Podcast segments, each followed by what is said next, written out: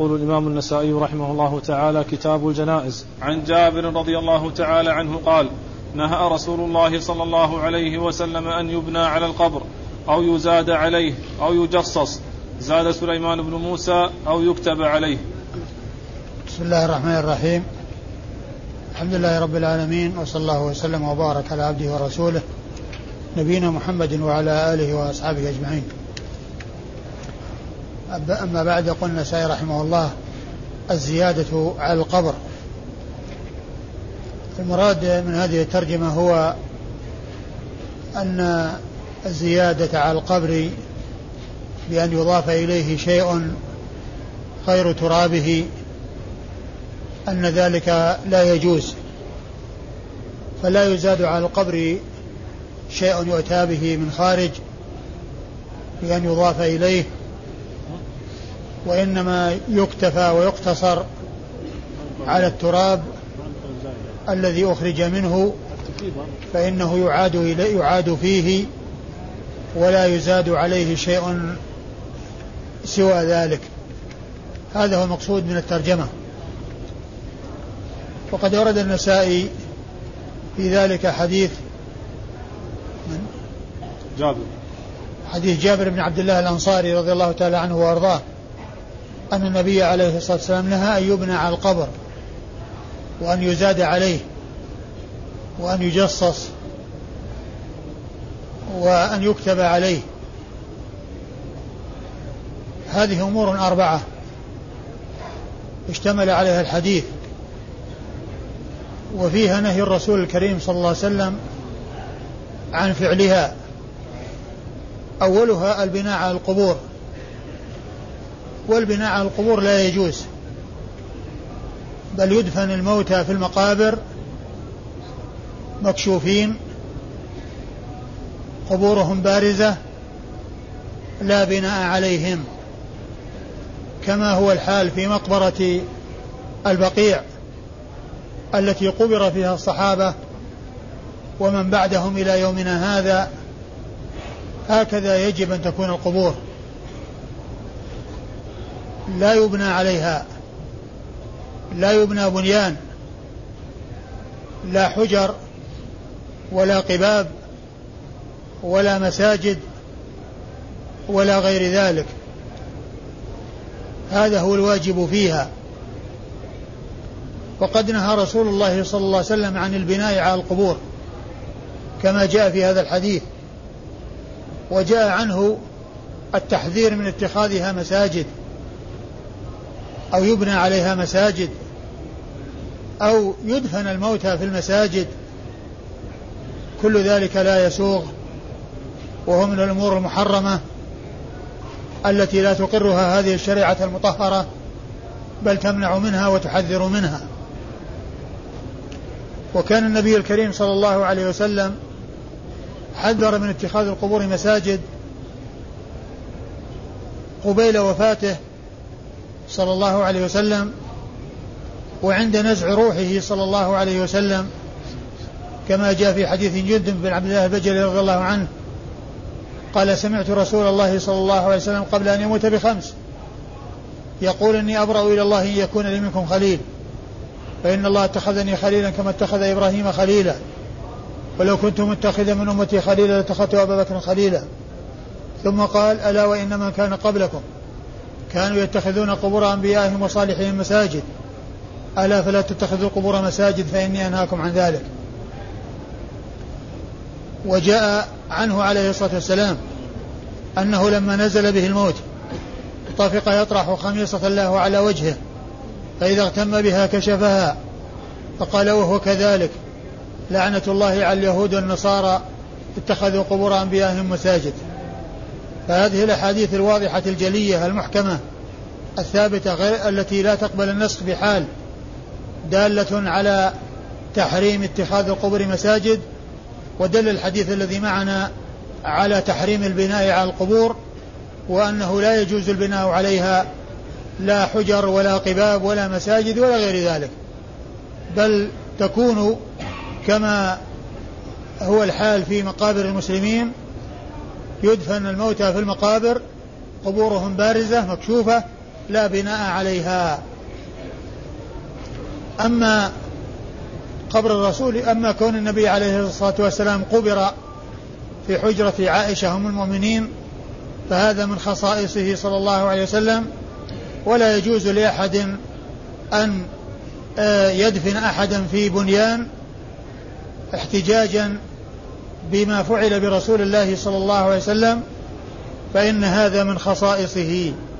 وللنبي عليه الصلاة والسلام خصائص حصلت بعد موته وهي مختصة به، وقد ذكرها الذهبي رحمه الله في ترجمة عبد الله بن لهيعة في سير أعلام النبلاء.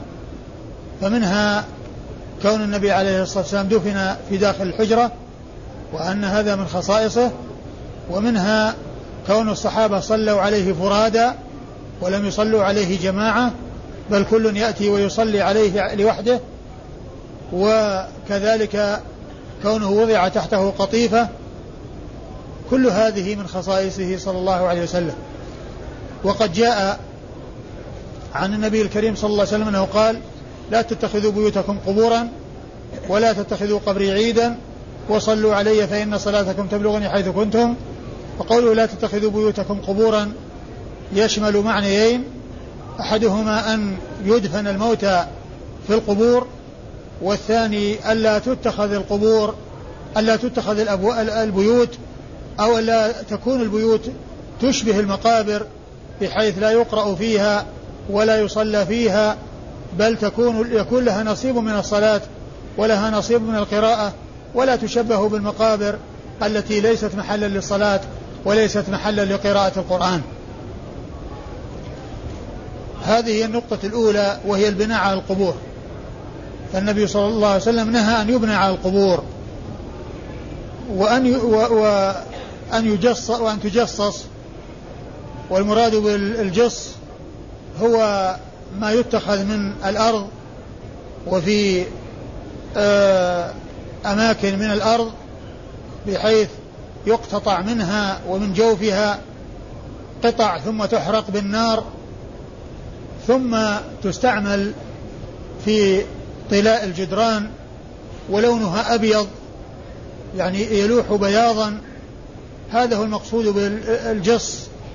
وقد نهى رسول الله صلى الله عليه وسلم أن تجصص القبور، بمعنى أنه إذا دفن الموتى ودفن وأهيل عليها التراب يؤتى بجص فيوضع على القبر بحيث يكون القبر على هيئة بيضاء تلوح، قد طلي بالجص وقد غطي بالجص.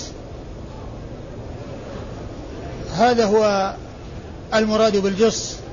والرسول صلى الله عليه وسلم نهى أن تجصص القبور، فقيل لأن الجص يحرق بالنار، وقيل لغير ذلك، وهو أنه لا يزاد على القبر شيء غير تراب، وهذه زيادة فلا تجوز، وهذا هو الأوضح.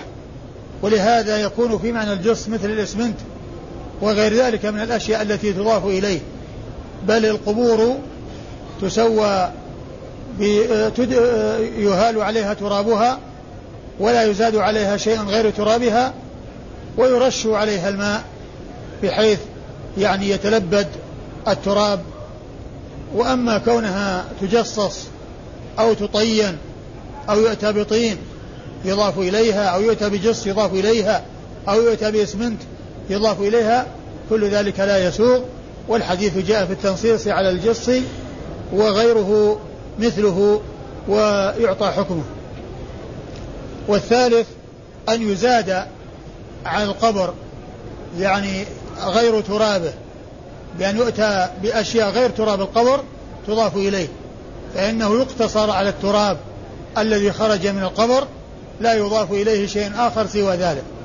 والأمر الرابع الكتابة على القبور، فلا يكتب عليها لا أسماء أصحابها ولا تاريخ الوفاة ولا شيء من القرآن ولا غير ذلك. هذه سنة رسول الله صلى الله عليه وسلم، لا يكتب على القبور لا أسماء أصحابها ولا تاريخ الوفاة ولا شيء من أحوال الميت ولا شيء من القرآن ولا غير ذلك فإنه لا يكتب عليها أصلا كما جاءت بذلك السنة عن رسول الله صلوات الله وسلامه وبركاته عليه. أخبرنا هارون بن إسحاق. يقول النسائي أخبرنا هارون بن إسحاق.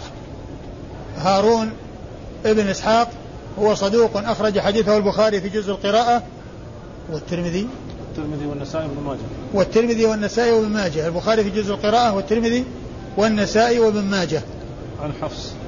عن حفص. وهو بن غياث وهو ثقة أخرج حديثه أصحاب الكتب الستة. عن ابن جريج. وهو عبد الملك بن عبد العزيز بن جريج المكي وهو ثقة فقيه يرسل ويدلس وحديثه أخرجه أصحاب الكتب الستة. عن سليمان بن موسى. وهو صدوق. الأشدق صدوق فقيه. نعم. صدوق فقيه وفي حديثه بعض لين. صدوق فقيه في حديث بعض لين وأخرج حديثه مسلم وأصحاب السنن الأربعة. مسلم في المقدمة. مسلم في المقدمة. نعم. صححنا هكذا قبل هذه المرة. نعم. مسلم في المقدمة مقدمة الصحيح. مسلم في مقدمة الصحيحة وأصحاب السنة الأربعة. وأبو الزبير. هو محمد بن مسلم ابن تدرس المكي وهو صدوق يدلس وحديثه أخرجه أصحاب الكتب الستة. عن جابر بن عبد الله الأنصاري صحابي ابن صحابي رضي الله تعالى عنهما وهو أحد السبعة المعروفين بكثرة الحديث عن النبي صلى الله عليه وسلم. وهؤلاء السبعة هم أبو هريرة وابن عمر وابن عباس وأبو سعيد الخدري وأنس بن مالك وجابر بن عبد الله الأنصاري وأم المؤمنين عائشة رضي الله تعالى عنهم وعن الصحابة أجمعين. قال رحمه الله تعالى البناء على القبر. قال أخبرنا يوسف بن سعيد قال حدثنا حجاج عن ابن جريج قال أخبرني أبو الزبير أنه سمع جابر رضي الله تعالى عنه يقول نهى رسول الله صلى الله عليه وسلم عن تقصيص القبور أو يبنى عليها أو يجلس عليها أحد. ثم ورد النسائي ترجمة البناء على القبر. نفس الترجمة هي نعم. الترجمة البناء على القبر. ترجمة السابقة الزيادة على القبر وهنا البناء على القبر. وورد في حديث جابر رضي الله عنه من طريق أخرى وهو مشتمل على بعض ما اشتمل عليه الطريقة الأولى ولكن المقصود منها هو مشتمل على بعض الطريقة الأولى وزيادة وهو الجلوس على القبر أو النهي على الجلوس على القبر والمقصود منه ذكر البناء قد مر في الطريقة السابقة وجاء في هذه الطريق والمقصود من ذلك المنع من البناء على القبور فلا يبنى عليها لا يتخذ عليها بناء. والإسناد أخبرنا يوسف بن سعيد. يوسف بن سعيد المصيصي. نعم. هو عن حجاج يروي عن حجاج. نعم. هو نعم يوسف بن سعيد المصيصي هو ثقة حافظ أخرج حديثه النسائي وحده. عن حجاج بن محمد المصيصي وهو ثقة أخرج حديثه أصحاب الكتب الستة. عن ابن جريج. عن أبي الزبير عن جابر وقد مر ذكرهم. قال رحمه الله تعالى تجصيص القبور. قال أخبرنا عمران بن موسى قال حدثنا عبد الوارث قال حدثنا أيوب عن أبي الزبير عن جابر رضي الله تعالى عنه قال نهى رسول الله صلى الله عليه وسلم عن تجصيص القبور. ترجمة تجصيص القبور. تجصيص القبور. ثم ورد النسائي هذه الترجمة وهي تجصيص القبور أي أنها لا تجصص. قد عرفنا المراد بتجصيصها وأن الحديث دل على منعه وأنه لا يزاد على القبر منه شيء آخر لا جص ولا سمنت ولا طين ولا غير ذلك. وأورد النسائي حديث جابر رضي الله عنه من طريق أخرى وهو أن النبي عليه الصلاة والسلام نهى عن تجصيص القبور. نعم. هذا أيوة. استاذ أخبرنا عمران بن موسى. لا المتن عن تجصيص القبور. نهى رسول الله عن تجصيص القبور. الاسناد الأول أو الحديث الأول وأن يجلس على القبر يعني فيه النهي فيه أمر آخر غير ما تقدم في الطريقة الأولى وهي الجلوس على القبر.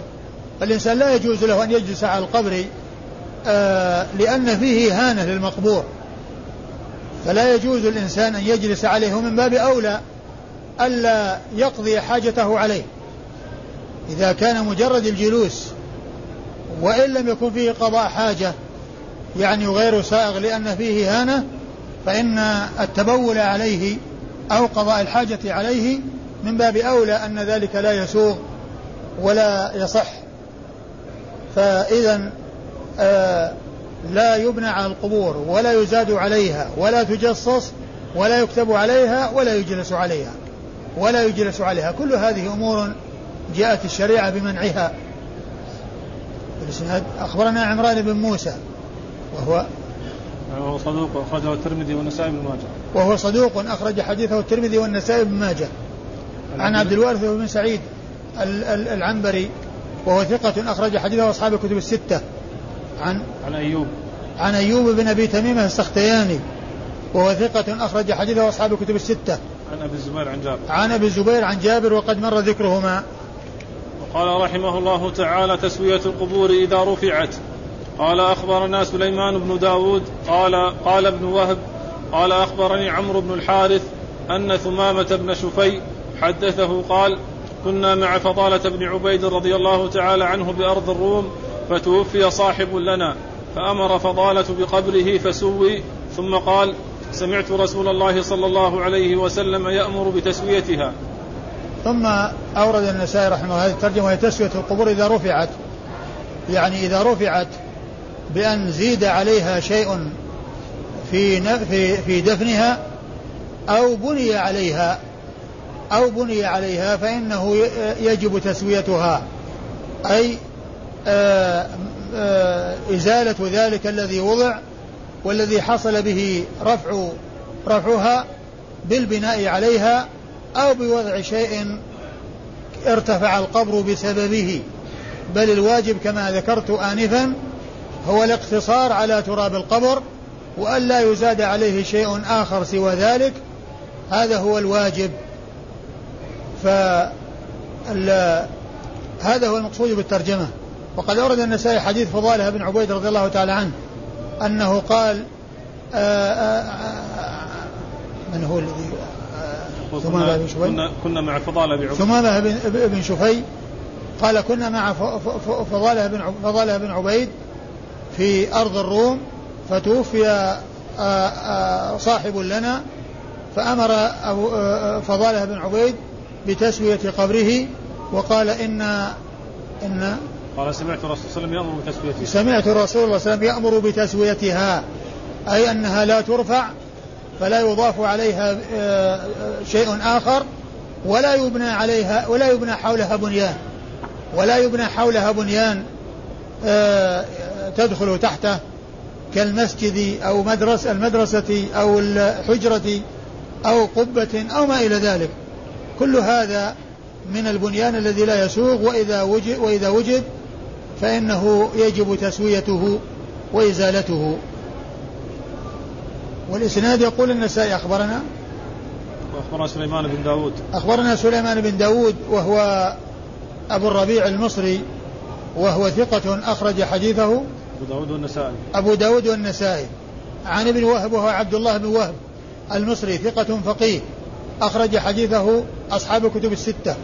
عن عمرو بن الحارث المصري أيضا وهو ثقة أخرج حديثه أصحاب الكتب الستة. عن ثمامة بن شفي أبو علي الهمداني المصري وهو ثقة أخرج حديثه مسلم وأبو داود والنسائي ما في رابع؟ لا بس ثلاثة عندي، مسلم وأبو داود والنسائي. كان في رابع، تأكد منه. مسلم وأبو داود والنسائي، النسخة الشامية عندنا مسلم وأبو داود والنسائي. النسخة المصرية لا يوجد فيها ثمامة، ولكن يوجد في التهذيب، وفي ذهني أو في ظني أن في أربعة، والحقيقة يعني التحقق من ذلك يكون بالرجوع إلى تهذيب الكمال، هذا هو الذي فيه التوضيح والبيان. الذي أذكر أو في ذهني أن مسلم معه ثلاثة من أصحاب السنة الأربعة. عن فضالة بن عبيد. عن فضالة بن عبيد صاحب رسول الله صلى الله عليه وسلم ورضي الله تعالى عنه، وحديثه أخرجه البخاري في الأدب المفرد ومسلم وأصحاب السنة الأربعة. وقال رحمه الله تعالى: أخبرنا عمرو بن علي قال حدثنا يحيى قال حدثنا سفيان عن حبيب عن أبي وائل عن أبي الهياج قال: قال علي رضي الله تعالى عنه: ألا أبعثك على ما بعثني عليه رسول الله صلى الله عليه وسلم؟ لا تدعن قبرا مشرفا إلا سويته، ولا صورة في بيت إلا طمستها. ثم ورد النسائي حديث علي بن أبي طالب رضي الله تعالى عنه أنه قال لأبي الهياج الأسدي: ألا أبعثك على ما بعثني عليه رسول الله صلى الله عليه وسلم؟ لا تدعن قبرا مشرفا إلا سويته، ولا صورة في بيت إلا طمستها.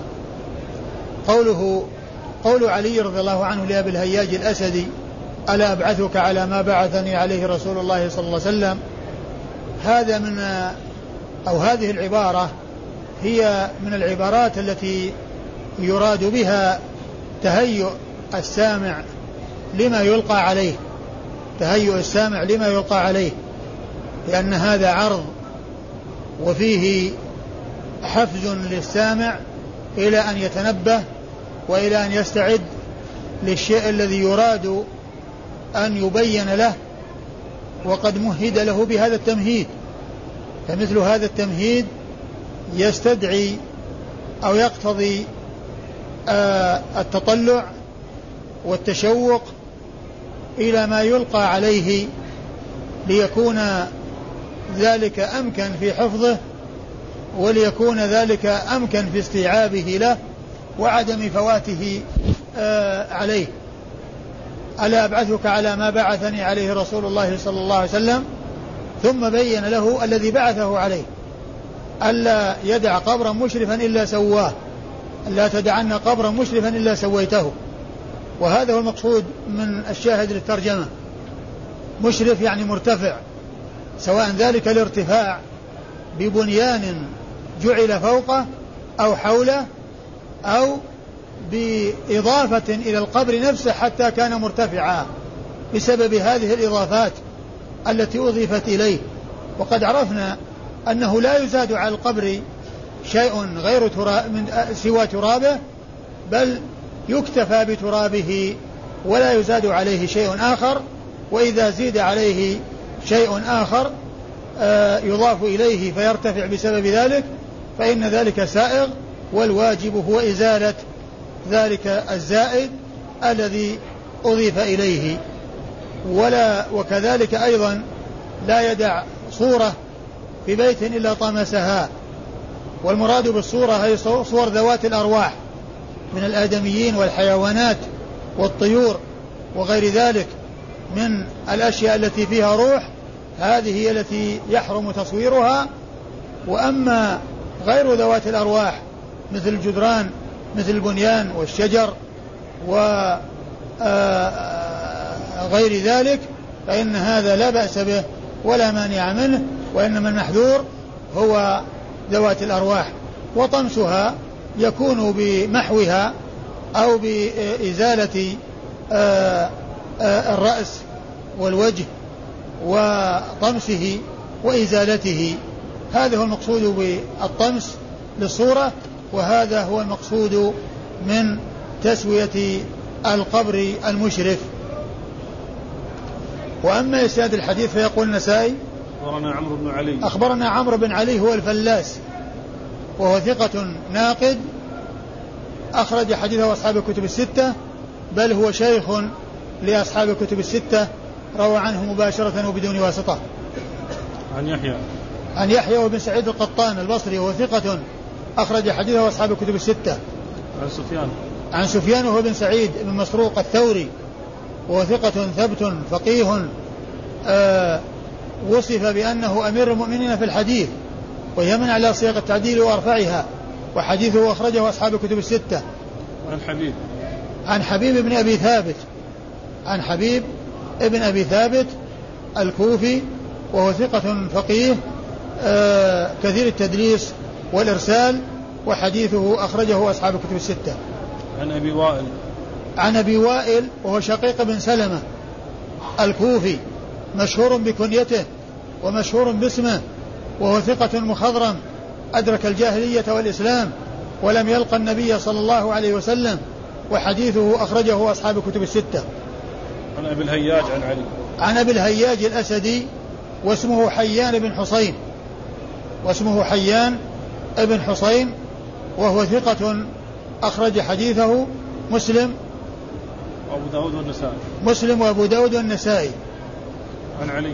عن أمير المؤمنين علي بن أبي طالب أبي الحسنين ابن عم رسول الله صلى الله عليه وسلم ورابع الخلفاء الراشدين الهادين المهديين، رضي الله تعالى عنه وعن الصحابة أجمعين، وحديثه عند أصحاب الكتب الستة. والله تعالى أعلم، وصلى الله وسلم وبارك على عبده ورسوله نبينا محمد وعلى آله وأصحابه أجمعين.